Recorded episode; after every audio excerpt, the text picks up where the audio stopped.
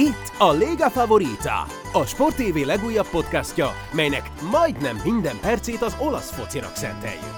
A mikrofonnál Takács Rita, Méhes Gábor és Kéri András Dániel. Szép jó napot kívánunk mindenkinek, sziasztok! A Lega Favorita legújabb adása jelentkezik. Túl vagyunk a 7. fordulón, úgyhogy ismét van mit megbeszéljünk, és hát Méhes Gábor és jó magam, ugye az állandóságot képviseljük ebben a műsorban. De megint van egy extra vendégünk, mert hogy Haraszti Ádám van itt velünk, és vele kiegészülve fogjuk kitárgyalni tehát, hogy mi történt a hétvégén. Sziasztok, hogy vagytok? Ádi, nagyon örülünk, hogy csatlakozol hozzánk. Egy ilyen általános bemelegítő körrel szoktuk kezdeni az elején, úgyhogy picit arra... ahogy gondolod.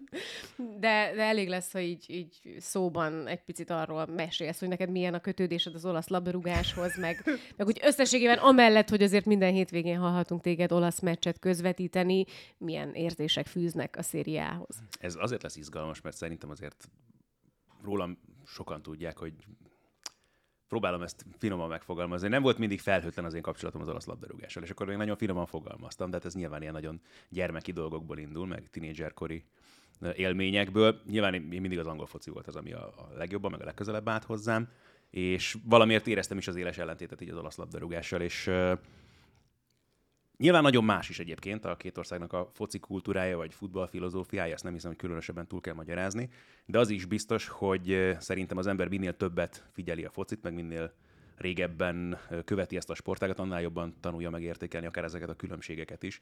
És mondjuk lehet, hogy az olasz foci tényleg olyan, mint a, nem tudom, a jó bor mondjuk, amit amikor először az ember belekortyol, még nagyon fiatalon mondjuk az első ismerkedés alkalmával például egy borba, akkor nem igazán tudja értékelni ezeket a dolgokat, és mondjuk 20-30-40 éves fejjel már lehet, hogy sokkal inkább tudja érzékelni azokat a különbségeket, meg azokat a tényleg dolgokat, amik nagyjá teszik mondjuk az olasz focit is, mint tette azt mondjuk tínédzserként. Ez a hétvégi Milán-Napoli, akkor azt hiszem, hogy azért úgy előkelő polcra kerül, meg ilyen szempontból is, akkor tudott adni, nem? Abszolút. És főleg azzal, hogy ez a Napoli, hogy indította a szezont, vagy nem is ez a jó megfogalmazás, mert nagyon jól indította a szezont, de őket azért szerintem nagyon sokan leírtuk itt azt követően, ahogyan véget ért ez az átigazolási időszak a számukra. Aztán közben bebizonyították, hogy azért akiket szerződtettek, meg akiket megtartottak, azok bizonyítőképes csapatot képesek alkotni. Na mindjárt akkor részletesen is megbeszéljük, hogy mi történt ezen a rangadón, de volt egy másik nagy rangadó is, amit viszont Zümi, te közvetítettél a hétvégén. Nem tudom, milyen sűrűn fordul elő, de külön kiemelted, hogy Róma meccset fogsz közvetíteni. Úgyhogy ez akkor egy elég speciális esemény volt a számodra, vagy milyen érzésekkel közvetítetted a találkozót vasárnap? Azt hiszem, hogy ez tartozik egy kis magyarázat. Valóban nem sűrűn fordul elő, hogy Róma meccset közvetítek. Amikor a beosztás elkészült, az még akkor történt, amikor a meccs kiosztást nem lehetett tudni.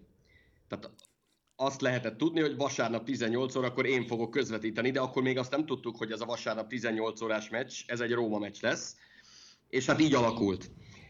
Szaniszló Csabinak írtam vasárnap délután, hogy nagyon-nagyon remélem, hogy meg fogják nyerni ezt a meccset, mert különben az összes rokonom, aki él és létezik a világon, mindenki minimum csuklani fog abban a két órában, hogyha nem úgy alakulnak a dolgok, ahogyan azt a Róma szurkolók eltervezték. Hát azt hiszem, hogy nem úgy alakultak. A rokonokat még nem kérdeztem meg, hogy csuklottak-e vagy sem. Minden esetre én ugyanúgy szerettem ezt a közvetítést. Én azt gondolom, hogy tehát ha valaki nem tudja rólam azt, hogy én a másik római csapatnak szurkolok, és az égszínkékekkel szimpatizálok, akkor én nem gondolom, hogy érzett bármit abból, hogy én hova húzok, mint ahogy igyekeztem is nem húzni egyik oldalra sem. Ráadásul ez egy olyan meccs volt, hogy tehát ezt a Rómának gólokkal meg kellett volna nyernie.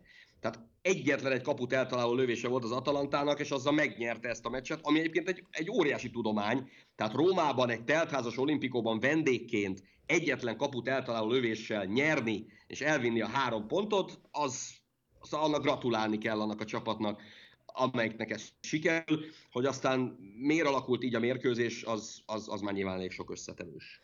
És fogunk erről beszélni, de egy picit még vissza, hogy ez egy nehéz kommentátori feladat egyébként, amikor egy olyan csapatot kell közvetítened, amelyet úgy nem különösebben kedvelsz.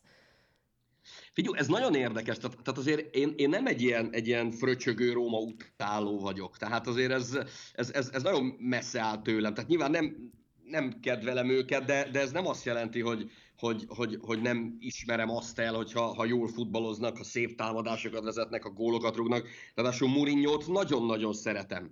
Tehát tényleg nagyon közel áll hozzám a pacák, meg amit ő elért az életében, meg egyáltalán amilyen karakterű. Tehát ebből a szempontból én nem éreztem ezt különösebben nehéz. Szóval amikor kialakult a párosítás, akkor nem tervezted, hogy elcseréled valakivel gyorsan? Nem, semmiképpen. Vagy a meccs kiosztáson is párosítás. Mondjuk ha Csabi azt mondta volna, hogy ő megcsinálja helyettem, akkor azt mondta volna, hogy ám legyen. Tehát ezzel ellen nem lett volna kifogásom, de elpasszolni nem akartam a meccset, mert nem láttam ennek okát. Erre egyébként kíváncsi vagyok, hogy alapvetően hogyan gondolsz az ilyen feladatokra, de hogy például ha az ember mondjuk a kedvencét kell, hogy közvetítse, akkor is szerintem van benne egy ilyen visszafogottság, meg egyébként is ugye gyakran éri az a hétköznapi szurkolótól az a vád a kommentátor, hogy hú, ebbe vagy abba az irányba elfogult, ami legtöbbször az én olvasatomban abból jön egyébként, hogy ők kinek szurkolnak, és ezt szokták át, nem tudom, sugározni a kommentátorra, de hogy én tényleg azt érzem, hogy mint ahogyan, amikor egyáltalán látod, hogy villan a piros, vagy tudod, hogy mondják, hogy adásban vagy, attól a pillanattól kezdve például nem jut eszedbe káromkodni, ugyanúgy nem jut eszedbe az, hogy te most kinek szurkolsz, mert egész egyszerűen azzal vagy elfoglalva, hogy ami a te feladatod, a mérkőzésnek a közvetítése, azt a lehető legjobban csináld, és nem is jut az eszedbe igazából szerintem ilyenkor nagyon, hogy kinek szurkolsz, vagy nagyon minimálisan ott hátul a kis agyban esetleg. Ez 100%-osan így van. Tehát nyilván bosszankodsz azon, tehát amikor az előző szezonban mondjuk volt szerencsém közvetíteni a Lációnak a Verona elleni 1-4-ét, meg a Bologna elleni 0-3-at, hát az óriási élmény volt, de nyilván az egy idő után már átmegy abba, hogy pipa vagy, hogy lehet ilyen rettenetesen gyengén futballozni. Sőt, hát inkább olyan van, hogy az ember időnként még kritikusabb talán bizonyos helyzetekben és bizonyos szituációkban. A saját csapatával. Vagy a saját edződdel kapcsolatban. És ezzel kapcsolatban egy történet van, amikor 2012-ben visszakerült a Sport TV-re a Bajnokok Ligája közvetítés, akkor az első meccs, amit közvetítettünk, az egy Real Madrid-Manchester City meccs volt. Most ugye talán sokan tudják rólam, hogy a másik kedvenc csapatom az a Manchester City, és én közvetítettem a Bernabeuból, és az volt az a meccs, ahol a 85. percben 2-1-re vezetett a City, de a végén 3-2-re nyert a Real Madrid. Tehát a közvetítés alatt úgy gondolom, hogy semmi olyasmi nem volt érezhető, hogy én hova húzok. Nyilván, amikor letettem a fejhallgatót, akkor majdnem sírva fakadtam, hogy itt játszott a csapatom a Bernabeuban, 85 perc után vezetett, aztán sikerült kikapni. Igen, és aztán hazajöttem, és mondták a kollégák, hogy egyetlen nézői észrevétel jött a közvetítés közben. Mondják már meg a kommentátornak, hogy ne szurkoljon ennyire a Real Madridnak, mert nekem ebből a szempontból a kedvenc példám az egy Newcastle-Arsenal bajnoki mérkőzés volt, ami a szünetben 4-0-ás idegenbeli Arsenal vezetést hozott, és szegény Sheikh Tioté, aki az egyenlítő gólt lőtt, olyan 80. perc környékén talán már nem él, de hát egy valamit, nem tudom, 25-30 méterrel, ami borzalmas nagy bombát, én szerintem akkor hát nem nagyon üvöltöttem, mint annál a gólnál, és szeretném azt hinni, hogy nem az jött le belőle, hogy én akkor nem is futott át az agyamban, hogy na most akkor 4-0-ról sikerül elbukni az Arsenalnak egy biztosnak tűnő győzelmet. Egyszerűen egy borzalmas nagy gól volt, és akkor én tényleg nem is gondolkodtam ezen. Aztán amikor ugyanez volt, amikor kijöttem a szobából, a meccs után, akkor dúltam, fultam, meg rugdostam, meg nem is tudom, mit vágtam hozzá ott az asztalhoz közben, de hogy akkor ez tényleg meccs közben egyáltalán nem jut az ember eszébe. Na, szerintem akkor térjünk rá arra, hogy mi is történt a 7. fordulóban, és felvezettük ezt a beszélgetést ezzel a két rangadóval, nyilván ez a két legfontosabb találkozó a hétvégén, úgyhogy ezzel a két meccsel foglalkozunk, meg persze Juventus-Inter nem maradhat ki a mai műsorból sem, de akkor a Milan-Napoli összecsapás legyen az első témakörünk, amelyet Ádi, tehát te közvetítettél vasárnap este, és Zümi, említetted ugye ezt a különbséget a Róma-Atalanta meccsen, hogy mennyire kevés kapura lövése volt az Atalantának, és így tudott nyerni. Nyilván ekkora különbség ugye nem volt a Milán és a Napoli között, de azért nem csoda, hogy a meccs után Pioli teljesen ki volt akadva, hogy ennyi helyzet kidolgozása után el tudják veszíteni ezt a meccset. Persze tényleg a különbség az sokkal kisebb volt, mint a másik meccsen. Nem, nincs előttem XG statisztika, mondjuk, hogy mekkorák voltak mondjuk tényleg a Milánnak helyzetei. Nem néztem a nyerőszériát? Elnézést kérek. Az első fél időben azért az inkább állt mondjuk a Milánnak. Az elég egyértelműen kimondható. De összességében nekem az érzés maradt meg bennem, hogy lehet, hogy egy X mondjuk egy fokkal igazságosabb eredmény lett volna, de hogy ezt a meccset a Milánnak kellett volna nagyon megnyernie, abban nem vagyok biztos. És ebben az is benne van, hogy az magáért beszélő dolog, hogyha valaki tényleg a címvédő otthonába látogat, és egyáltalán ilyen meccset tud játszani, mint a Milán, még akkor is, hogyha Rafael nyilvánvalóan egy nagyon komoly érvágás volt a Milánnak, és ő lehet, hogy jobban hiányzott egyébként a Milánnak, mint amennyire Osimhen hiányzott a másik oldalon a Nápolinak. Sőt, még azon is gondolkozom, hogy nem biztos, hogy nem jártak jobban azzal, hogy Raspadori kezdett, mert ez a játék, ez tényleg jól működött a Milán ellen. Igen, valóban az első fél időben volt elsősorban azért nagy a különbség a Milán javára. Összességében a kaput eltaláló lövéseket nézzük, akkor minimális volt a differencia a két együttes között. Ugye Spalletti nem volt, és Osimhen a Napoli oldalán, és hát valóban azért ugye Leao mellett még támadók hiányoznak a Milántól, de mondjuk ez nem újdonság, nyilván Leao kiválása volt, ami egy friss hír az előző bajnokin való kiállítást követően. Zümi, te láttad, hogy érezted ezt a találkozót? Mi volt számodra a legérdekesebb ezen a rangadón? Azt mondta az Ádi, hogy nem biztos abban, hogy a Milánnak ezt a meccset mindenképpen meg kellett volna nyernie. Én azért azt gondolom, hogy meg kellett volna nyernie a Milánnak ezt a meccset, azzal az apróbetűs kiegészítéssel, hogyha egy csapat olyan jól használja ki a helyzeteit, vagy olyan jól él az adódó lehetőségekkel, mint ahogyan a Napoli élt vele, akkor rászolgál egy pontra legalább. Azért gondoljunk vissza arra, hogy Merefnek volt két elég nagy védése az első félidőben, gondoljunk arra, hogy ugye Kalulunak volt egy kapufája az utolsó percekben, és ha az ember visszaidézi azt, hogy mi volt az elemzés, mi volt a lecsengése ennek a meccsnek, akkor tulajdonképpen mindenki azt mondta a piros-feketéknél, hogy ezen a meccsen egyetlen egy dolog hibázott, és az az eredmény, mert egyébként a játék nagyon rendben volt, egyébként az egyéni teljesítmények azok teljesen rendben voltak, ezzel szerintem egyébként azért lehet vitatkozni, azzal nem, hogy nagyon-nagyon jó meccs volt. Tehát nem tudom, Ádi, hogy érezte előről. Nagyon, abszolút. De ez iramában, tehát itt ez nem egy agyon taktikázott olasz rangadó volt, amihez azért akár hozzá is szokhattunk volna az elmúlt évek során, hanem itt tényleg mindenki szépen pakolgatta kifelé a kártyáit az asztalra, és aztán a végén egy csodálatos góllal, mert azért azt tegyük hozzá, hogy ez egy egészen káprázatos gól volt, amit Simeone befejelt, ezzel a Napoli megnyerte ezt a meccset. Aztán visszatérve az egyéni teljesítményekre, ugye Pioli azt mondta De Ketelaréről, hogy ez volt a legjobb meccse, amióta a Milán játékosa, Sacchi meg azt mondta, hogy ha valakit mondania kéne, hogy miért van benne hiányérzet, akkor az lenne, hogy De Ketelarétől ő ennél sokkal többet várt. Na most akkor innentől kezdve fejtsük meg, hogy mi az egyenletnek a vége. Ez érdekes, mert hogyha osztályzatot kéne adni De Ketelarének, akkor abszolút szerintem az egy jó, nem tudom, a 6-7-est mondanék most hirtelenjében, de volt nekem is egy olyan érzésem, hogy azért az első, 60 percben olyan emlékezetes momentuma nem nagyon volt. Aztán ott volt az a testcsel, amikor előkészített, már meg nem mondom hirtelenjében, melyik helyzetet például. Tehát ugye a második félidőben ugye, mielőtt lecserélték az előtti, 10-15 percben, voltak olyan momentumai, amiben azt éreztem, hogy oké, kezdem érteni, hogy ezt a srácot miért vették meg ennyiért, de hogy összességében az egész meccsen inkább Sacchival értenék én is egyet egyébként. Tehát volt egy-két nagyon szép, meg okos, meg látványos megoldása, de közben meg nagyon sokáig nem éreztem azt, hogy neki lenne bármilyen hatása is a meccsre. Bocsánat, hogyha a hallgatókat egy picit beavathatjuk még abba, hogy már kijött az összeállítás, én ugye kijöttem a Róma meccsből, Ádi kezében már ott volt a Milán-Napoli meccsnek az összeállítása, és azon agyaltunk, hogy ez hogy fog kinézni. Tehát, hogy ki fog a bal oldalon játszani majd, de hogy ki lesz a 10-es, és akkor nagyjából azt beszéltük, hogy hogyha Krunic játszik a bal oldalon, akkor az egy meglepetés lesz. Vagy ez egy nem várt epizód lehet ezen a meccsen. Szóval ebből is látszik azért, hogy talán Pioli is gondolkodott azon, hogy hogyan lehetne egy kicsit úgy kavarnia, már azt mondtuk akkor a kártyákat, hogy ebből valami jó süljön ki.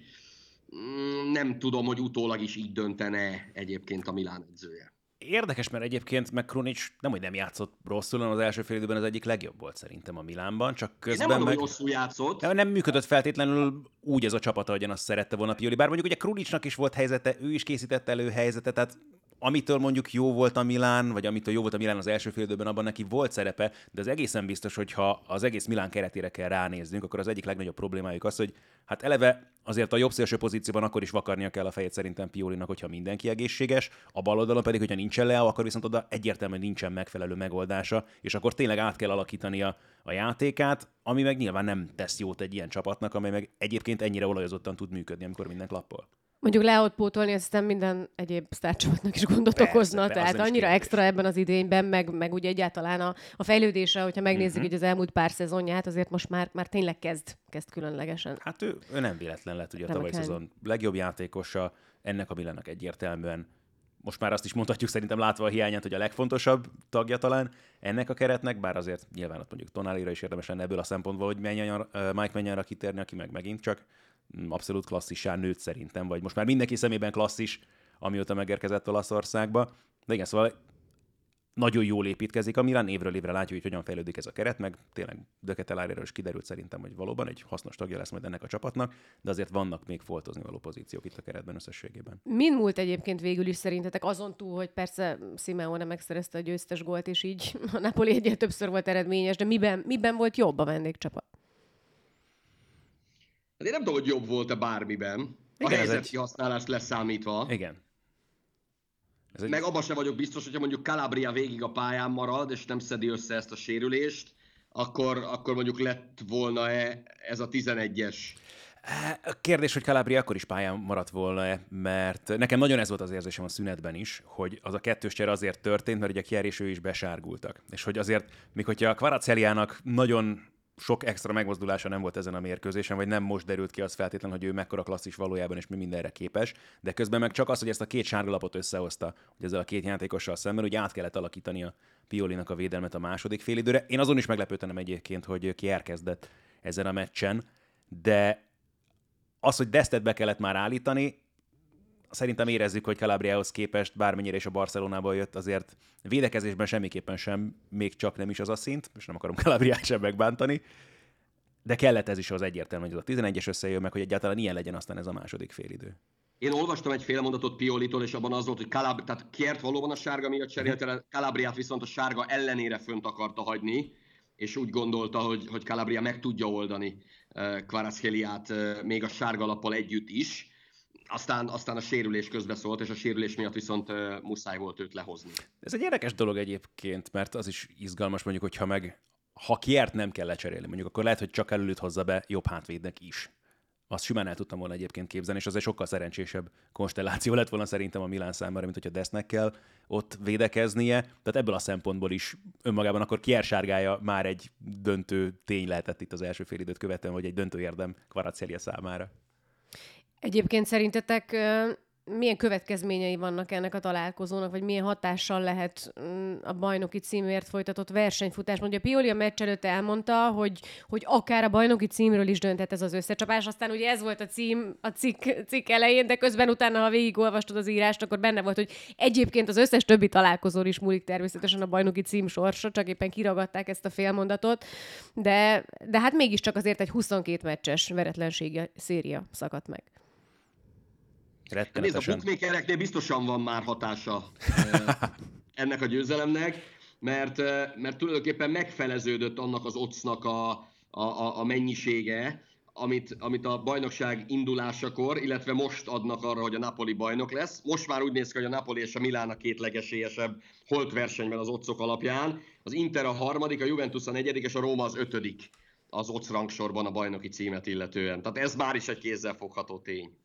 De összességében meg nyilván kell különbséget tenni a tavalyi Nápoli meg az idei Nápoli között is, de ugye emlékszünk, hogy tavaly is meddig ott volt az élmezőnyben a Nápoli, meg ugyanez volt ősszel, azt mondtuk, hogy hú, tényleg ez a csapat, ez nagyon megy, és bejelentkeztek a bajnoki címért, és hú, tényleg esélyesek, és még én is kezdtem már elhinni, hogy valóban lehet sansza a Nápolinak, aztán egy ott nagyon látványosan leolvadtak a szezon második felére. Nem tudjuk még, hogy ez a Nápoli ebből a szempontból mennyire erősebb, vagy erősebb egyáltalán, mint a tavalyi volt. Azért bemutattak ugye nagyon komoly bravúrt már a Bajnokok Ligájában is, ezt most megint csak ebbe a kategóriába kell sorolni, de nyilván azért itt, ha csak Kálulnak a kapufájára gondolunk, a szerencsefaktort sem szabad ebből kivenni. Tehát értékén kell kezelni mindent, amit eddig a Nápoli elért. Ezzel kapcsolatban szerintem tényleg érdemben akkor lesz érdemes beszélgetni már, hogyha tényleg túl vagyunk mondjuk a szezon felén, befejezett a BL csoportköre, visszajöttek mondjuk játékosok majd a világbajnokságot követően éppen és egészségesen, akkor már azért sokkal tisztábban fogunk látni. Több mint ígéretes, amit addig a Nápoli produkál, meg szerintem jelen pillanatban, hát hogyha külső, meg teljesen semleges szemlélőként kell nézni a csapatok teljesítményét, akkor azért a Nápoli játékát nézik szerintem a legtöbben, a legszívesebben. Tehát ebben biztos, hogy az élen állnak jelen pillanatban a szériában. Óvatosan kell még ezt szerintem azért kezelni. Ugye, még két apróság, bocsánat. Az egyik az, hogy nem tudom, láttátok-e azt a videót, persze nagy volt az ünneplés, meg az örömködés, ahogy Lozano elsétált Domenichini mellett. Teljesen sértődötten, duzzogva, mert hát ugye neki nem osztottak szerepet ezen a meccsen, tehát ez mondjuk lehet egy érdekes epizód majd még a későbbiek során, hogy ki majd nem játszik, mert most már nagyon sokan vannak. Tehát abból a szempontból ez a Napoli mindenképpen erősebb, mint a tavalyi volt, hogy sokkal mélyebb a keret, és akik vannak a keretben még, azok sem olyan típusú perememberek, akik mondjuk tavaly szintén időnként kellett, hogy kényszerűségből beszálljanak, de nagyon sokat nem tudtak hozzátenni. Itt most, aki bejön, az egészen biztos, hogy hozzá fog tudni tenni, és mindenki nem játszhat, csak 11-en, bármilyen jó ez a nápolyi keret, és azért, ha ebből lesznek duzzogások, akkor azt a Spallettinek kezelnie kell. Egyébként álltak Spalletti több játékosát elég komolyan lekapta a 10 körméről, mert hogy azt mondta, hogy öregem, nyertünk, de nem azt csináltad, amit kértem. Te se, meg te se. Hát nem lehet a mestert teljesen elégedetté tenni. Hát ezért sem szabad nyilván a Spalletti faktort sem kivenni itt a hosszú távú esélyeknek a részletezéséből, meg ez tényleg egy nagyon érdekes dolog. Cerbin beállítása engem abszolút meglepett, és pont például, hogyha akár Lozánót is említed, akár ugye Elmas is, aki csak a végén percekre állt be, aztán a meccs végén előbb jutott volna szerintem mindannyiunknak az eszébe, de hát nyilván más feladatot is szánt neki, mint amit mondjuk ezeknek a játékosoknak szánt volna, akkor ha akár egyáltalán a kezdőcsapatba jelöli őket. Úgyhogy azért ez is egy érdekes húzása volt ennek a meccsnek, mert ráadásul Cerbin egybe ennyit nem is játszott még ebben a szezonban, meg ugye egyáltalán a Nápoliban, a szériában, és egy ilyen mérkőzésen azért az, hogy beállítanak tényleg fél órára mondjuk a második félidőben, azért az elég komoly felelősség, és ez is kellett valószínűleg az, hogy ez legyen ennek a meccsnek a vége. Simeone személyes története is egyébként nagyon különleges, mert azért csak felmerült az emberben a szezon elején, hogy meg tudja-e ugrani ezt a szintet, hogy ő a Napoliban is meghatározó játékos legyen, és végül is itt ugye a BL gólja, most pedig az első bajnoki gólja után azt mondhatjuk el róla, hogy abszolút jó választás volt erre, és úgy látszik, hogy él is, és lubickol, és abszolút elégedett ezzel a szerepkörrel, ami jut neki, és azt a fél órát, vagy 20 percet, vagy negyed órát, amennyi játék lehetőséget kap, azt próbálja maximálisan kihasználni. És lesz még olyan, amikor ő kezdeni fog, főleg, hogyha Osimhen nem fog tudni játszani. És ebből a szempontból is érdekes ez a nápolyi keret, és jól is van kialakítva, vagy tulajdonképpen azt mondanám, hogy Raspadorival, Simeonével, meg Osimhennel van 2,5 centerük mondjuk, viszont 3 teljesen különböző típusú játékos, akik egészen más feladatköröket tudnak jól megoldani, és nyilván az sem volt véletlen, hogy Raspadori kezdett ezen a mérkőzésen a Nápoliban. Ez mondjuk egy ígéretes dolog, és ezt a részét egyelőre úgy tűnik, hogy Spalletti jól kezeli, ott hátrébb lehetnek inkább majd ebből például problémák, mert ez a Lozano dolog például nagyon érdekes. És érdekes az is, hogy ugye nincs Osimhen, Simeone, aki azért elég jó szezont tudhat tavalyról maga mögött, lehet, hogy azért úgy sakkozott, hogy oké, hát ha nincs Osimhen, akkor most én fogok kezdeni.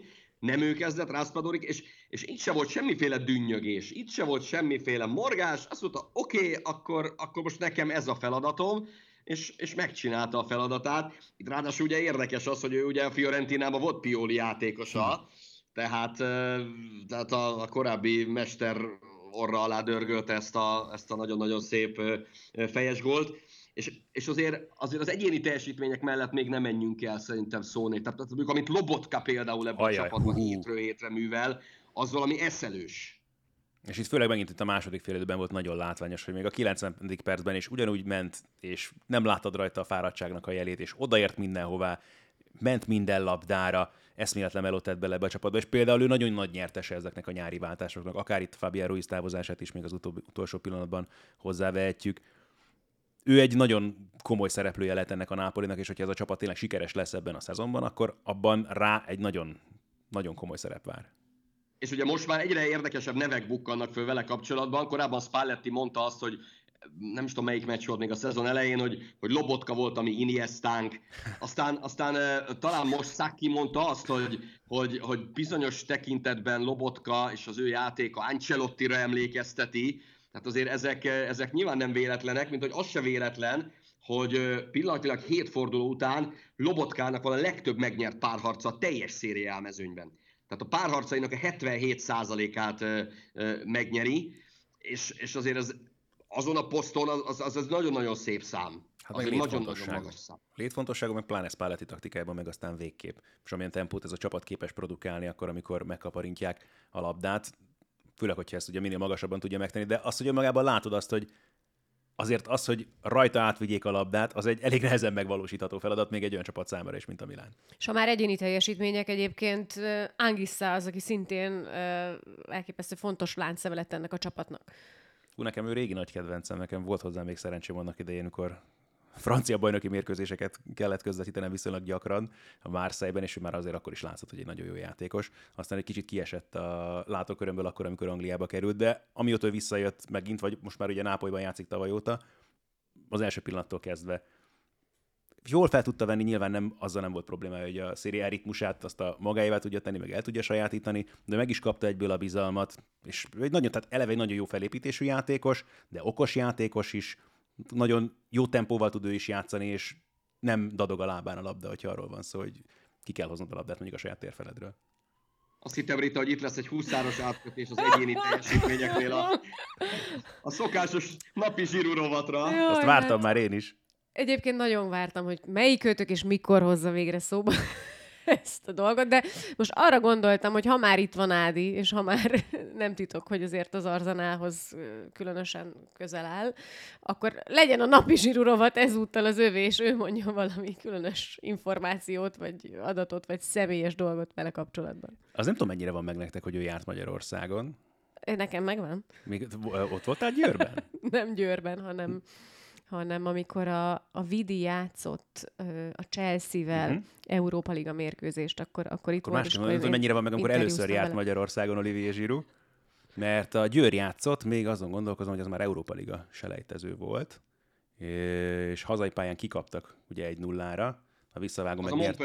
Így van, a Montpelliervel szemben, és azon a győri mérkőzésen Olivier Giroud szerezte az egyetlen gólt. Aztán utána ment az Arzenához. De jó, hogy itt vagy! Hát egészen az előző szezon végéig Giroudnak az volt az egyetlen bajnoki címe karrierje során, ha nem tévedek, amit a Montpelliervel nyert meg 2012-ben.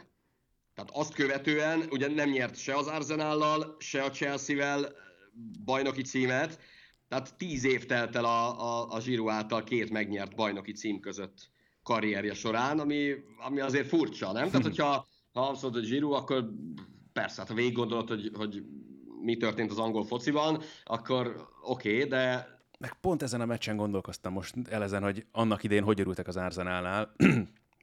az Arzenálnál a Aubameyang szerződtetésének, és abban ugye kulcsfontosságú szerepe volt annak, hogy Giroud is bekerült egy ilyen 3-as cserébe.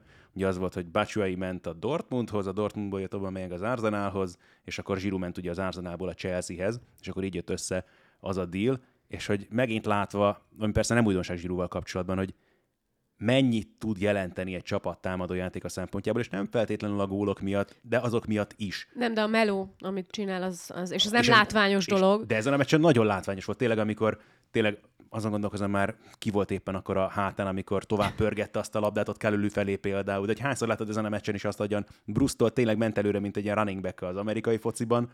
Egészen elképesztő, hogy amellett, hogy milyen jó felépítés, és tényleg milyen komoly melót tud végezni ott a védők között örlődve is, hogy amellett milyen technikás játékos, és hogy tényleg mennyit tud hozzátenni egy csapat támadójátékához ebből a szempontból is. Hát igen, csak tényleg felmerül az emberben, hogy azért ezt meddig lehet így bírni, hogy mindenki sérült melletted, és végig kell tolnod az összes meccset. Jó, mondjuk most jön egy kis pihenő, de azért nyilván nem egyszerű ennyi idősen így egyedül helytállni. De közben meg, hogy látjuk, hogy Zlatan is hogy néz ki. Tehát, hogy a fizikumot fenntartani ebből a szempontból. Egyébként is látjuk azt, hogy ugye valóban, hogy mennyire hosszabbodik a játékosoknak a pályafutása, de pont az egyik legkomolyabb erénye, hogy az tényleg a fizikai felépítése Olivier Giroudnak, és a másik, hogy a technika sem kopik talán olyan könnyedén. Tehát a gyorsaság az lehet, hogy kopik az idővel, de az meg korábban sem volt feltétlenül Giroudnak a legnagyobb erénye. Úgyhogy ebből a szempontból azért szerintem még itt neki lehetnek jó évei Milánóban. Na hát ez a rangadó, ez azt jelenti, ugye, hogy a Napoli van az élen a tabellán, a Milán pedig visszacsúszott az 5. helyre, bár ugye 3 pont a különbség, tehát azért ez azt hiszem, hogy annyira nem drámai a Milán szempontjából. Nézzük akkor a másik rangadót, amit ugye Zümi, te közvetítettél, ez pedig tehát a Róma-Atalanta mérkőzés volt, amit végül is az Atalanta 1-0-ra megnyert. Ugye volt egy-egy kieső a mérkőzés elején, Dybala a bemelegítésnél kellett, hogy kiszálljon a történetből, illetve Musso ugye az 5. percben megsérült, és akkor érkezett Sportiello a helyére, aki tulajdonképpen azt hiszem, hogy ha azt látjuk, hogy a csapat nem kapott gólt, akkor mindenféleképpen azt mondhatjuk, hogy jó teljesítmény nyújtott. Ráadásul egészen nagy védései voltak Sportiellónak, és olyan magabiztos volt, ami azért abból a szempontból persze egy rutinos kapus, de mégiscsak meglepő, hogy április elején védett legutóbb tétmeccsen. Tehát azóta azért lassan egy fél év eltelik, egy kapusnál azért az iszonyatosan hosszú idő. Ő meg bejött, és egészen szép dolgokat művelt. Hát most meg aztán végképp tudjuk azt, hogy Dybala kiválása volt érzékenyebb a csapatára nézve, de ettől függetlenül Dybala nélkül is azért ezt a meccset a Rómának meg kellett volna nyernie. Gondoljunk Ébrahim helyzeteire az első félidő végén. Az volt az érzésem nekem a közvetítés közben, hogy tulajdonképpen volt kétszer 8-10 perce a Rómának, amikor gólokkal megnyerhette volna ezt. Tehát abban a két 10 perces szakaszban volt 3-3 elég komoly lehetőség, és olyan támadás, aminek simán lehetett volna gól a vége. Aztán nyilván bíroztak is valamennyit, és ebben is volt igazuk. Aztán láttuk, hogy Josénál is teljesen elszakadt a cérna. Így ugye nem lehet ott a csapattal, majd az Inter ellen, amikor visszajönnek a válogatott szünetből. De hát lassan ebből is össze lehet állítani egy csokrot, hogy a lelátóra száműzött, vagy a vippáholyba, vagy ezekbe a kutricákba száműzött edzőkkel kapcsolatban. Ugye most Allegri és Spalletti, majd a következő héten Mourinho. Egyébként Sarri is kapott egy sárgát, úgyhogy Sarri sem lesz majd a válogatott szünet után. Nem értem, hogy a Lecce-ből Baronit miért nem említed a hétvégéről. Igen, bocsánat. Bocsánat, viszont ha már Sportiello az előbb szóba került, egy fél mondat erejéig csak annyira kanyarodjunk vissza itt a Milán meccsre, és hogy Alex Meretről szerintem mi is érdemtelenül keveset beszéltünk, és egy nagyon hasonló helyzetben volt abból a szempontból, hogy amióta ő megjött ugye a Nápolihoz, azóta ő hol védett, hol nem, meg volt, hogy felváltva védtek Ospinával, meg ugye most a nyáron is nagyon sokáig arról lehetett hallani, hogy hozzá Keylor Navast, és akkor megint nem lesz helye ebben a csapatban, aztán ehhez képest most itt tényleg klasszis teljesítményt nyújtott ezen a meccsen, és Sportiello annyiban hasonlítható talán hozzá, hogy ő is azért itt van ugye egy ideje már az Atalantánál, és ő is az van, hogy hol kikerül a csapatból, hol vissza, amióta megjött Musso azért ő nem nagyon védett, és aztán ehhez képest meg most beállva ilyen teljesítményt tudott nyújtani, őt azért nem véletlen tartották meg nyilván Bergámóban.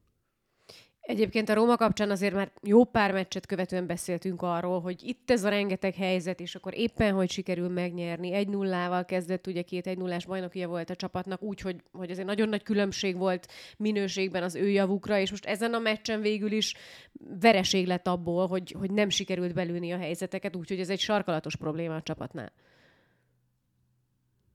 Hát inkább te rómáznék szépen. Én vasárnap kirómáztam magam. Ez érdekes, mert nekem volt szerencsém a Rómának a hétközi Hajiko Helsinki elleni Európa Liga mérkőzéséhez is, és hát ott is az első 45 perc mondjuk nem is hozott feltétlenül hatalmas Róma helyzeteket, sőt, és ugye ott sem játszott Dybala, és akkor beállította a Zsozi a második félidőben, azt hiszem a második percben lőtt azonnal egy gólt a 16-os vonalára, és nagyjából ott el is dőltek az érdemi kérdések. Ja, és úgy nem tudtak ugye a Helsinki ellen komoly helyzeteket kialakítani, hogy ott negyed óra után emberelőnyben játszott a csapat, de mondjuk Zsozéval kapcsolatban az meg a klasszikus érv, hogyha mit kell mondani, negatívumot vele kapcsolatban sok mindent lehet persze felhozni, de a legszembetűnőbb szerintem a játékával kapcsolatban, hogy sosem arról voltak híres José Mourinho csapatai, hogy ők olyan nagyon hatékony támadó játékot tudtak volna produkálni akkor, amikor nekik kell kezdeményezniük. Ez nyilván ezen a meccsen külön kitűnt azzal, hogy emberelőnybe kerültek nagyon gyorsan az Európa Ligában, és furcsa ezt az Atalantával kapcsolatban elmondani, de most is erre lehetett azért alapvetően számítani, a mostani Atalantától, hogyha ők jönnek a Róma ellen játszani. Beleszaladtak ebből a szempontból, mondjuk tavaly ugye nagyon kellemetlenül például a hazai meccsük, azt pont én közvetítettem Bergámóban, amikor nagyon gyorsan vezetést szerzett a Róma, pont abból, hogy az Atalanta nekik esett, és egy kontrával meglógtak, és azonnal beverték a vezetőgólt, és onnan kezdve abszolút úgy játszhatott a Róma, hogyan a José Mourinho-féle csapatok szeretnek játszani. Ez a nagy probléma Mourinho csapataival, ami a támadást illeti, hogy itt meg aztán nagyon sokszor hajlamos ráhagyni idézőjelben az ő játékosaira, pláne hogyha ilyen kontrákból tudnak meglódulni, hogy a saját klasszisuk mentén oldják meg ezeket a helyzeteket, és nem feltétlenül vannak bevált sémák, vagy kidolgozott elképzelések arra, hogy hogyan kellene játszani, és mondom, akkor meg különösképpen nem, hogyha neki kellene kezdeményezni. Mekkora meglepetés amúgy az Atalanta szereplése a számotokra? Én azon az oldalon voltam így az új szezon elején, hogy lehet, hogy most azért váltani kellett volna, és nem Gasperinivel megkezdeni az idényt, hogy egy picit valamiféle új inger érje a csapatot, és úgy tűnik, hogy ez a kapcsolat elfáradt. Ehhez képest a csapat az ugye 17 ponttal ott van közvetlenül a Napoli mellett, 3 kapott góljuk van, és hát nagyon sikeresen szerepelnek, persze nem kell sehova máshova figyelni, csak itt a szériás mérkőzések meg a fókuszban. Szerintem ez a kulcs. Szerintem ez a kulcs. Mert ez a keret, ez erre van kitalálva. Tehát ez arra van megszerkesztve, hogy hetente játszol egy meccset, ha esetleg dupla forduló van a bajnokságban, akkor játszol kettőt, de nem kell hétközben a Bajnokok Ligájában izzadnod, szenvedned, préselned magad, és ha mondjuk Lobotkát említettük a Napoliban, hogy észrevétlenül, de nagyon is észrevehetően, tehát ebben az Atalantában is azért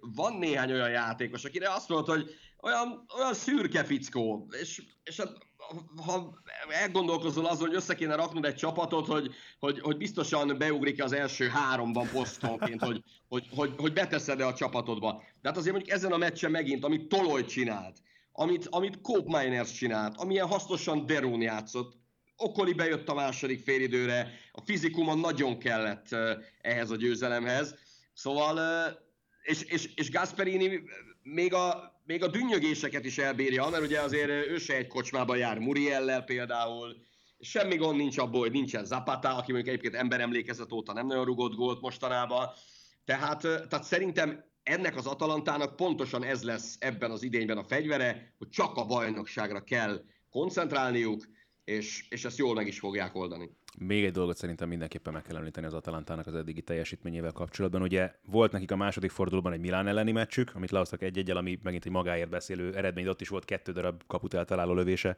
a csapatnak, és azóta azért előtt ugye a Sampdoria idegenben, ők azért elég fogatlannak tűnnek ugye ebben a szezonban. Verona, ott is ugye Cioffi érkezése Tudor helyett egyelőre nem nevezhető feltétlenül nyerőhúzásnak.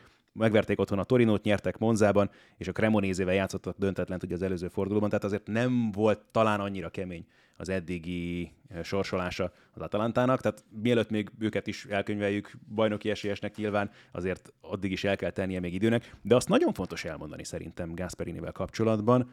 Egy nagyon fontos dolog, hogy őt megtartották, de hogy nagyon másként néz ki ez az Atalanta, mint mondjuk azok az Atalanták, amelyek az ő irányításával az utóbbi években ugye nagyon belopták magukat szerintem az emberek szívébe, és ez szerintem óriási erény egy edzőnél. Tehát Gasperini nem ilyen játékot szeret szerintem játszatni. De az eredményesség, az felülírja. Hát meg az, hogy elfogytak ebből a csapatból az Ilicsicek, a Papu Gomezek, a hasonló játékosok, Zapata gólja is úgy tűnik, hogy elfogytak, de hogy át tudta alakítani ezt a csapatot. És akkor a keretre szabta a csapat játékára. Így van, tehát hogy nem arról van szó, hogy azért, amikor az Internél töltött, nem tudom, 3 hetet körülbelül, akkor is láttuk azt, hogy ragaszkodik ez a 3 védős rendszerhez, de mondjuk feltétlenül a játékhoz akkor, meg hogy ő domináljon, az ő csapata irányítson, ha egyszerűen nincsenek meg hozzá az eszközei, akkor ezek szerint ahhoz nem, és ez nagyon fontos ennél az Atalantánál, hogy jelen pillanatban ez az Atalanta így tud működni, hogy azért alapvetően játszik más játékot, vagy más stílusú játékot, mint az utóbbi években. És tegyük azt hozzá, hogy azért Gasperini nem egy fiatal edző. Tehát már jóskán túl van a 60. életével, 64-65 éves. Tehát hogy ezzel együtt tudott változtatni, és nem ragaszkodik valóban mindenáron ahhoz, ami nagyon hosszú időn keresztül az ő fejében volt, és hogy fölépítette a futballját. És szerintem egy idősebb edzőnél ez nagyon, nagyon komoly erény.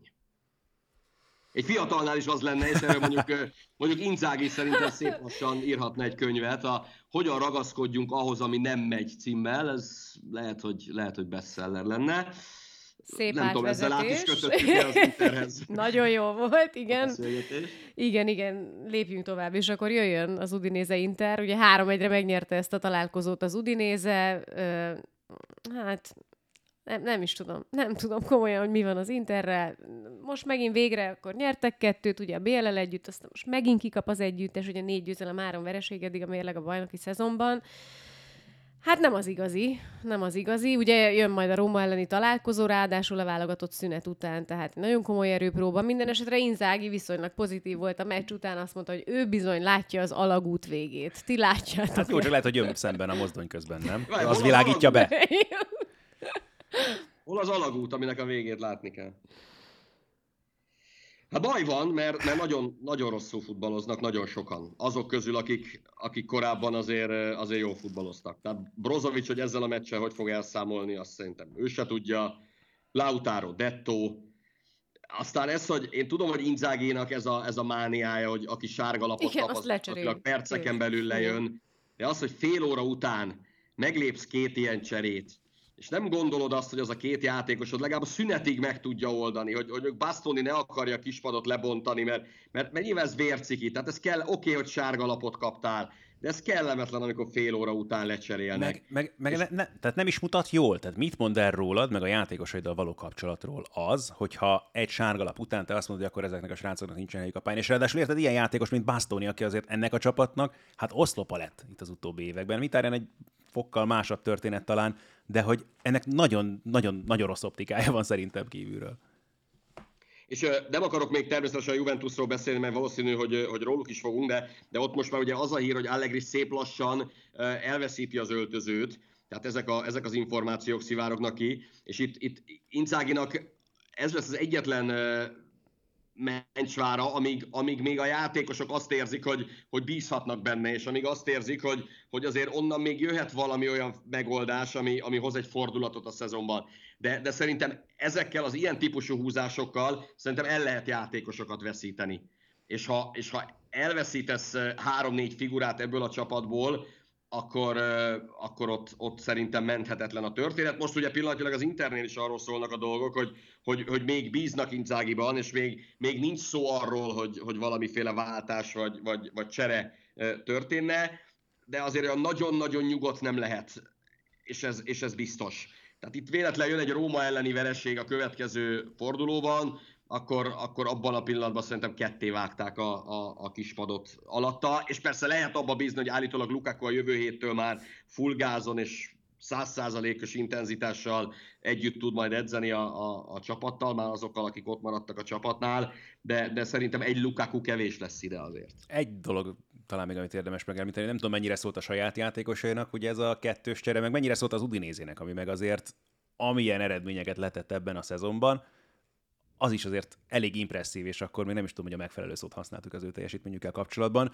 Az alapján nem csoda, hogy megijedt tőlük Inzágiet, aztán meglátjuk, hogy joggal ijedt meg, de hogy néhány szót szerintem az is megérdemel, ami ott zajlik, ami szerintem aztán tényleg totálisan váratlan, és hogy egyre inkább tűnik úgy, hogy valóban ez lehet a valódi ereje ennek a csapatnak, mert 4-0-ra sem versz meg véletlenül egy Rómát, meg egy Intert sem így.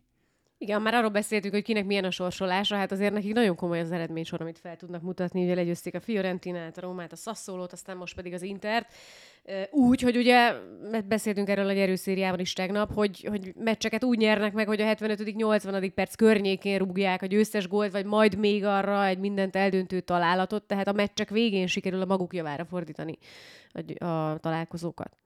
Miközben az előző szezonban ez egy annyira unalmas csapat volt. Tehát szerintem Ádi emlékszik rá, hogy hányszor mondtam azt, hogy atya úristen. Tehát, hogy amikor az ember nekiindult a kommentátor fülkének, hogy most Udinese meccset kell közvetíteni, hát az a büntetés volt. Abszolút. Büntetés. Tehát én emlékszem januárból egy Genoa Udinese-re 0-0, és ott volt az, hogy a passz pontossága egyik csapatnak se érte el a 60%-ot se, tehát ilyen 55 körül volt mind a kettő. Tehát valami botrányos, hogy mennyire unalmasan és szürkén és semmit mondóan játszottak. És persze történt változás, de a legnagyobb változás azt gondolom, hogy az edző személye. Egyértelmű, és ez azért is nagyon fontos az Udinésénél, mert ugye Luca Gottival kezdték az előző szezont, borzalmas, unalmas, katasztrofális játék, tényleg, ahogy mondod, és az volt főleg meglepő, hogy Deulofeu és Pereira, aki ennek a két csapatnak a legtehetségesebb játékos, hogy mennyire nem volt bevéve sokszor a támadó játékban, meg mennyire visszafogott szerepeket kaptak ők is ez a csapatban. És ugye aztán Gabriele Cioffi, aki meg Gotti segítője volt, gyakorlatilag ott folytatta, ahol az edző előtte abba hagyta, vagy az elődje abba hagyta, és minimálisan változtatott a csapaton. Nem csoda, hogy azért a szezon végén neki is megköszönték a munkát. Én azt nem értem, hogy ő Verónában hogy kötött ki, mert hogy az alapján, amit ő csinált az Udinésénél, én semmilyen csapat közelében nem engedném oda, de ez nagyon fontos változás, és közben meg azt nézed, hogy a kezdőcsapat minimálisan változott ennél az Udinésénél az előző évhez képest, és mégis mennyivel másabb a játék. Jó, hát Cioffival kapcsolatban elég a Verona pillanatnyi pozíciójára ránézni a tabellán, tehát éppen, hogy a vonal fölött vannak, és hát a játékuk az meg nagyjából olyan, mint amit azok alapján, hogy ő lett az edző, várni lehetett. Szóval itt Szottilt azt hiszem, hogy mindenképpen meg kell énekelni, és meg kell énekelni azt, hogy Deulofeu meg Pereira, amit Ádi említett, hogy más szerepkörben sokkal szabadabban játszanak, alkotni tudnak, tehát nincs kiszedve a futballjukból az a kreativitás, amitől ennek a csapatnak élnie kell, és amitől ez a csapat most valóban élni is tud. Az egyértelmű, hogy ők eddig a meglepetés csapat, de hogy hosszú távon mondjuk ez mire lehet elég, az egy nagyon érdekes dolog, és meddig tarthat ez a lendület. És persze aztán, ha beszélünk arról, hogy milyen apróságokon múlhatnak bajnoki címek, akkor itt ugye az Udinese majd a mérleg nyelve is lehet akár hát így, hogy bőven, már ezeket bőven. A nagy csapatokat sikerült meglepni. Abszolút. Nem gondolnám, hogy nagyon komoly célokat kéne az Udinésének kitűznie maga elé, de hogyha azt mondjuk, hogy ők harcban lehetnek a szezon végéig, látva az eddigi teljesítményüket az Európa Ligáért, az szerintem egy abszolút, hát nekik több, mint vállalható célkitűzés lenne, meg olyasmi, ami a szurkolókat is szerintem lázba tudja hozni, és itt fogunk még nagyon komoly hangulatot látni a Friuliban is. És milyen jó nekünk is, hogyha Udinese meccset látunk a beosztásban, akkor sokkal lelkesebbek leszünk. Az biztos is. És azért, ha belegondolunk abba, hogy ez a csapat az elmúlt években nem volt még 10-be sem a bajnokságban. Tehát, hogy az előző szezont a 12. helyen zárták. Előtte voltak 14., most olvasom, 13., 12., 14., 13. Tehát itt tényleg 10 évig kell visszamenni, hogy top 10-es helyezést lássunk az Udinésétől. Tehát szerintem nem kell nekik most bajnoki címről, meg top 4-ről beszélni, de itt ha tényleg mondjuk az Európa kupás helyekért versenyben tudnak lenni, az ettől a csapattól az egy nagyon komoly előrelépés, és egy nagyon komoly eredmény lehet ebben a szezonban. Itt amitől mindig tartani kell az, hogy télen mennyire hajlandó együtt tartani Pozzo Papa, ugye ezt a csapatot teszevás valakit át a másik zsebébe, ugye a Watfordnál, vagy onnan ide, vagy egyáltalán tényleg hajlandó elengedni, mert itt azért lesznek valószínűleg érdeklődők. Ugye Udogie is már kölcsönben játszik vissza igazából a Tottenhamből ehhez a csapathoz. Pereirát meg Deulofeu talán nem kell félteni, mert szerintem annál már talán idősebbek, hogy őket nagyon mozdítani akarja bárki, bár mondjuk, hogyha bajban van valamelyik nagy csapat, akkor az se lenne meglepő, hogyha mondjuk hozzájuk akarna nyúlni. Ez az egy kétségmerület fel velük kapcsolatban, de egyelőre, amit látunk az Udinésétől, az tényleg szenzációs. Az Inter megerősítette ugye a pozíciójában Inzágit, hát aztán meglátjuk, hogy hosszú távon hogyan alakul ez a történet. Mit szoktak mondani, hogy mit jelent az ilyen? Ugye a következő forduló után. Nem zörög a haraszti. Jaj, de jó. Én kérek elnézést. Nem. Viszont Allegrivel kapcsolatban, tehát ott a megerősítés, mint hogy egy picit másról szólna, tehát annyira sokba kerülne kirúgni őt, hogy ez jelenti gyakorlatilag a megerősítés. Most írtak arról egyébként, hogy a Monza elleni vereséget követően Nedved már szívesen kirúgta volna, de hát itt a pénz az közbeszólt, és hát pluszban, ha Inzaghi kapcsán beszélünk arról, hogy most az öltöző az még vele van-e, vagy sem, talán Allegri kapcsán egyre inkább kijelenthető, hogy biztosan nincs, főleg azok után, amit...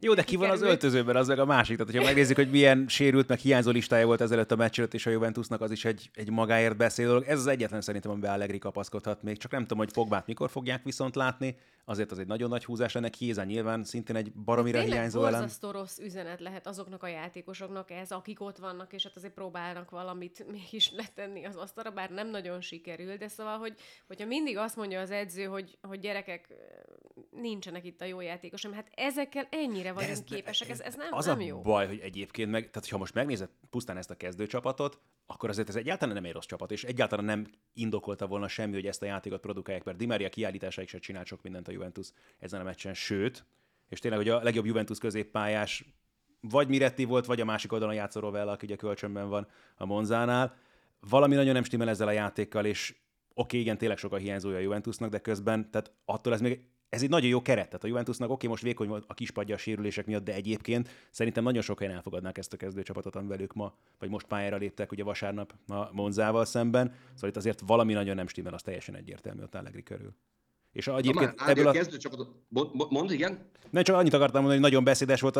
Egyrészt, ha már szóba került Nedved meg Ari Verbena a nézőtéren, az ő arcvonásaik is beszédesek voltak, vagy tényleg ilyen nagyon kerek szemekkel figyelték a meccset, de ahogyan Allegrit mutatták többször is, ugye ott fent a már emlegetett kis boxban, ahonnan nézte ott a kakasülőről a mérkőzést, hát az is olyan volt, amit nem tudom, hogyha valami klasszik horrorfilmet nézett volna.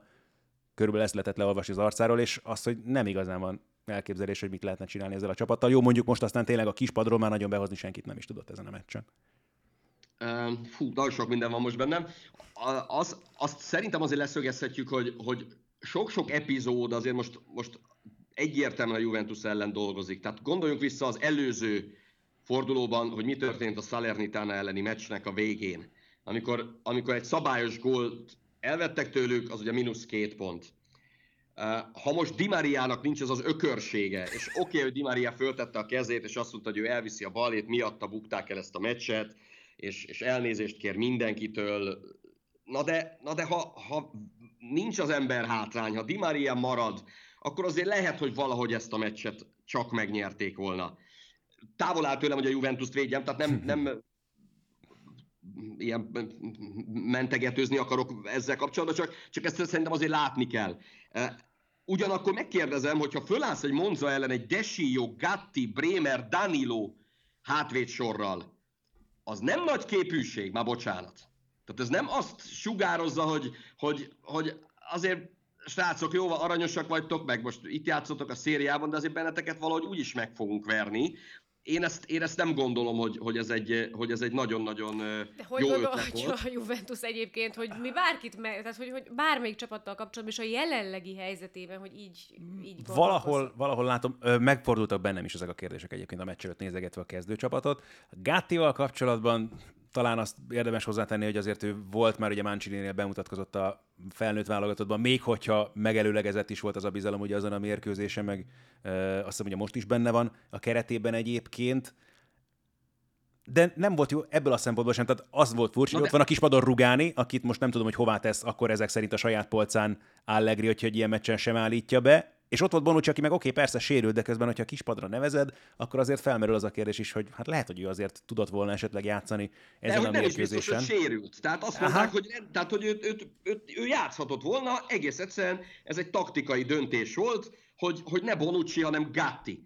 És ugye jött ez, hogy 7 meccs után ugye 10 pontja van a Juventusnak, tavaly 11 volt, meg hogy a 15-16-os szezonban 7 meccs után csak 8 pontjuk volt, és mégis megnyerték a Scudettót, csak nyilván ránézel a 15-16-os Juventusnak a keretére, akkor habtákba vágod magad, és azt mondod, hogy jó, hát abban azért volt 10 olyan futballista, aki előtt tényleg fejet hajtasz. Az a csapat tele volt vezérekkel, tele volt olyan karizmatikus figurákkal, akikre amikor látod, hogy Gríz van, akkor számíthatsz.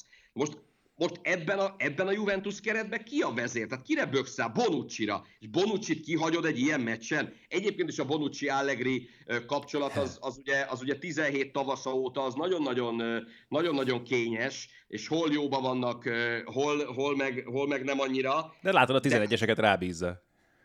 Igen. Csak ez a fontos. A fontos 11-eseket rábízza.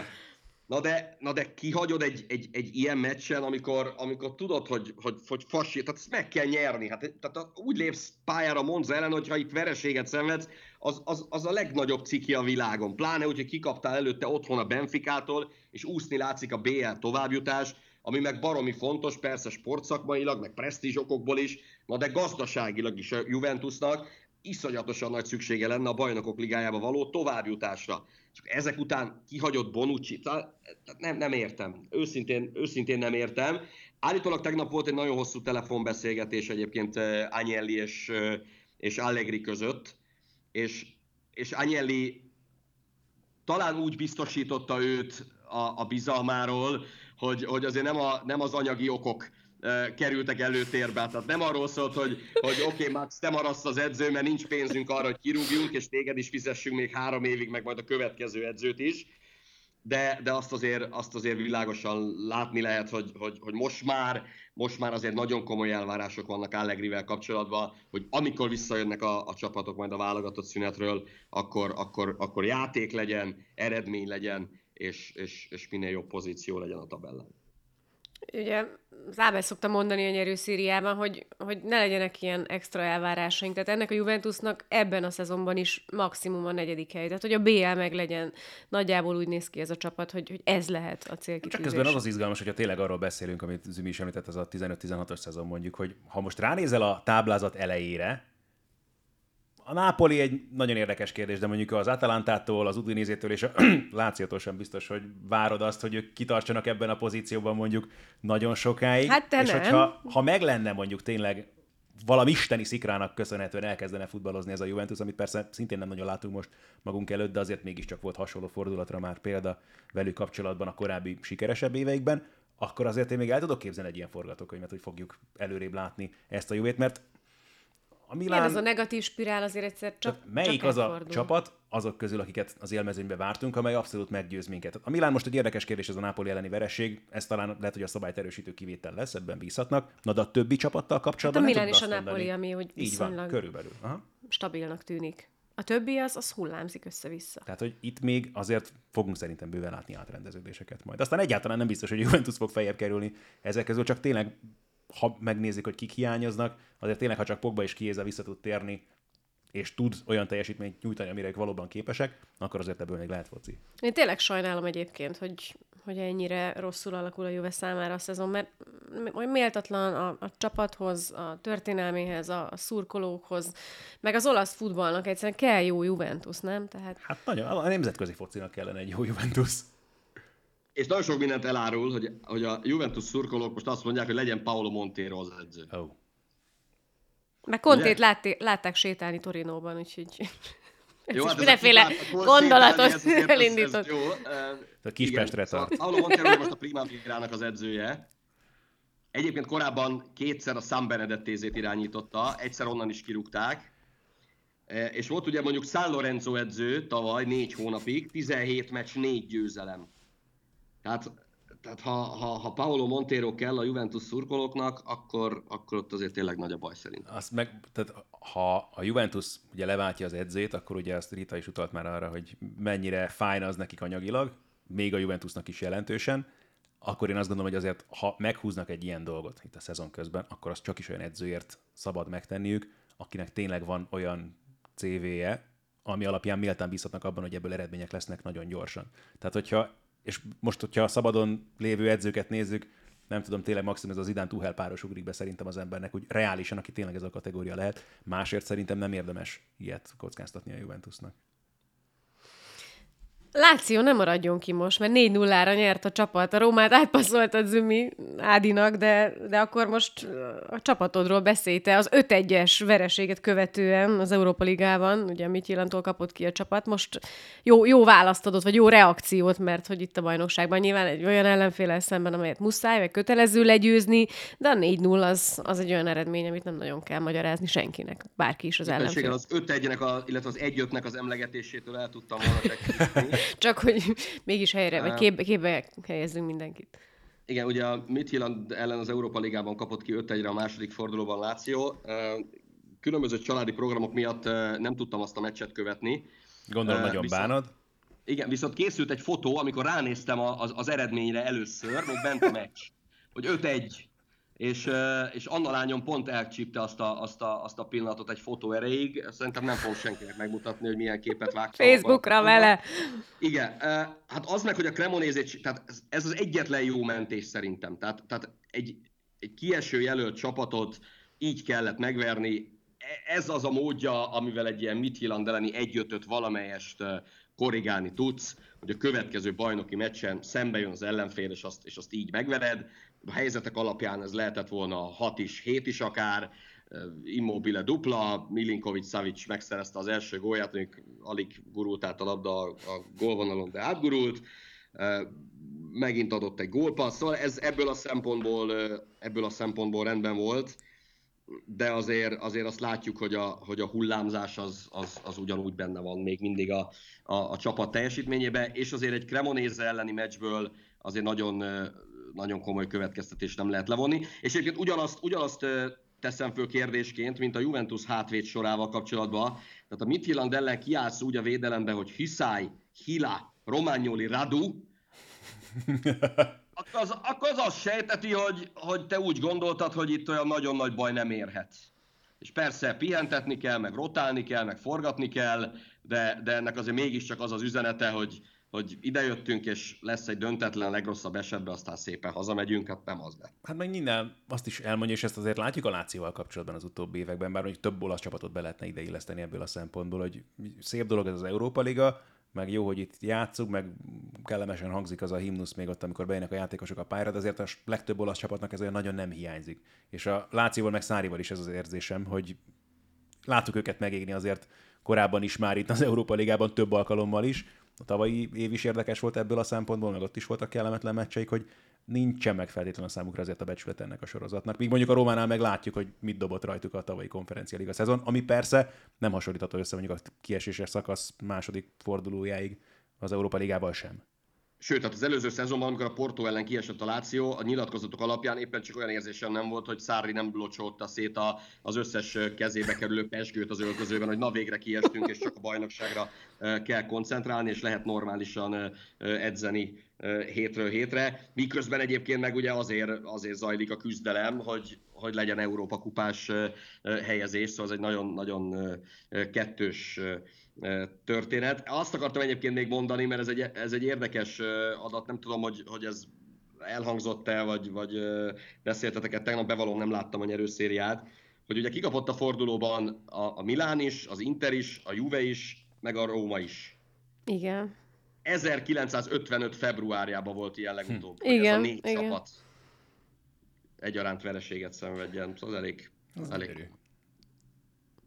70 éve, közel 70 éve volt ilyen utoljára. Hát akkor ez egy nagyon különleges nap volt. Valami, nem tudom, a levegőben nem teli volt, nem volt, nem tudom. Viszont Milinković-Savićról beszélgetetek a múltkor is, és kíváncsi vagyok Zümi véleményére vele kapcsolatban, mert itt is volt most például a Cremonese ellen, hogy a gól meg gólpassz, meg azért a Michelin ellen is csak bevert egyet, de hogy nekem, és lehet, hogy én fogok ki mindig rossz meccseket vele kapcsolatban, csak ugye minden nyáron, amióta itt van a Lációnál kb. Felmerül az, hogy hányszor 20, 30, 40, 50, nem tudom, 70 milliókért viszi, akár a Manchester United, a Real Madrid, felsorolnak vele kapcsolatban mindenkit, aztán valahogy mindig marad.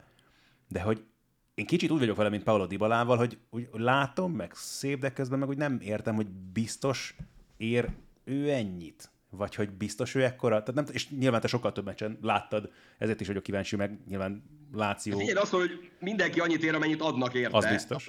Na most érte nem adtak soha ennyit, valószínűleg nem ér ennyit. Kétségkívül nem nagyon-nagyon látványos, amit csinál, de mondjuk ha visszagondolunk arra, hogy ez a kettővel, tehát nem a mostani, hanem az előző fordulóban, mondjuk a Verona ellen, mi az, amit el kellett tűrnie Velózótól, meg aztán, amikor Velózót le kellett cserélni, akkor Tamesztől, tehát hogy olyan szinten szívták a vérét 90 percen át, és másztak a hátára, tapostak, könyököltek, ütöttek, akármi. Szóval az ellenfeleknek azért nagyon sokszor ez a fegyvere, hogy így próbálják meg a Láció játékából kivenni a csíziót, hogy Milinković-Savićot megpróbálják ledózerolni. És innentől kezdve azért neki nagyon-nagyon nehéz dolga van. Kétségkívül azért azok alapján, hogy elindult, és talán ha 2-3-4 évvel ezelőtt azt mondták volna neki, hogy 2022 őszén még mindig a Láció játékosa, még mindig alig lesz pár bajnokok ligája meccs a háta mögött, mert egy pár meccsen játszott csak a BL-vel, akkor azzal ő nem biztos, hogy kiegyezett volna. Igen, hát persze, jobb lenne, ha szezononként mindig mondjuk 15 gólt rúgna, és úgy lennének meg az asszisztjai. Mondom, mindenki annyit ér, amennyit adnak érte. Valószínű annyit nem, és nem véletlen, hogy ő még mindig a Láció játékosa. Szerintem jól kiveséztük, hogy milyen volt a hétvégéje az olasz csapatoknak, úgyhogy a favorita már a véget ért. Annyi csak kiegészítésnek, hogy mondtam, hogy Giroud pihenhet, de benne van a francia válogatott keretében, úgyhogy pihenni semmiféleképpen sem fog, ezt gyorsan itt közben ellenőriztem. Úgyhogy lehet, hogy szerepet kap majd a válogatottban. Most ugye ez a hét ez erről szól, és hát speciál magyar-olasz meccset rendeznek hétfőn este, úgyhogy majd arról is beszélhetünk a következő podcastben. Ádi, nagyon jó, hogy itt voltál, köszönjük szépen! Én köszönöm a meghívást! Mi pedig Zümivel együtt a legközelebb is várunk majd benneteket, addig is szép hetet mindenkinek. Sziasztok! Mindenkinek minden jót! Sziasztok! A műsor a Béton partnere.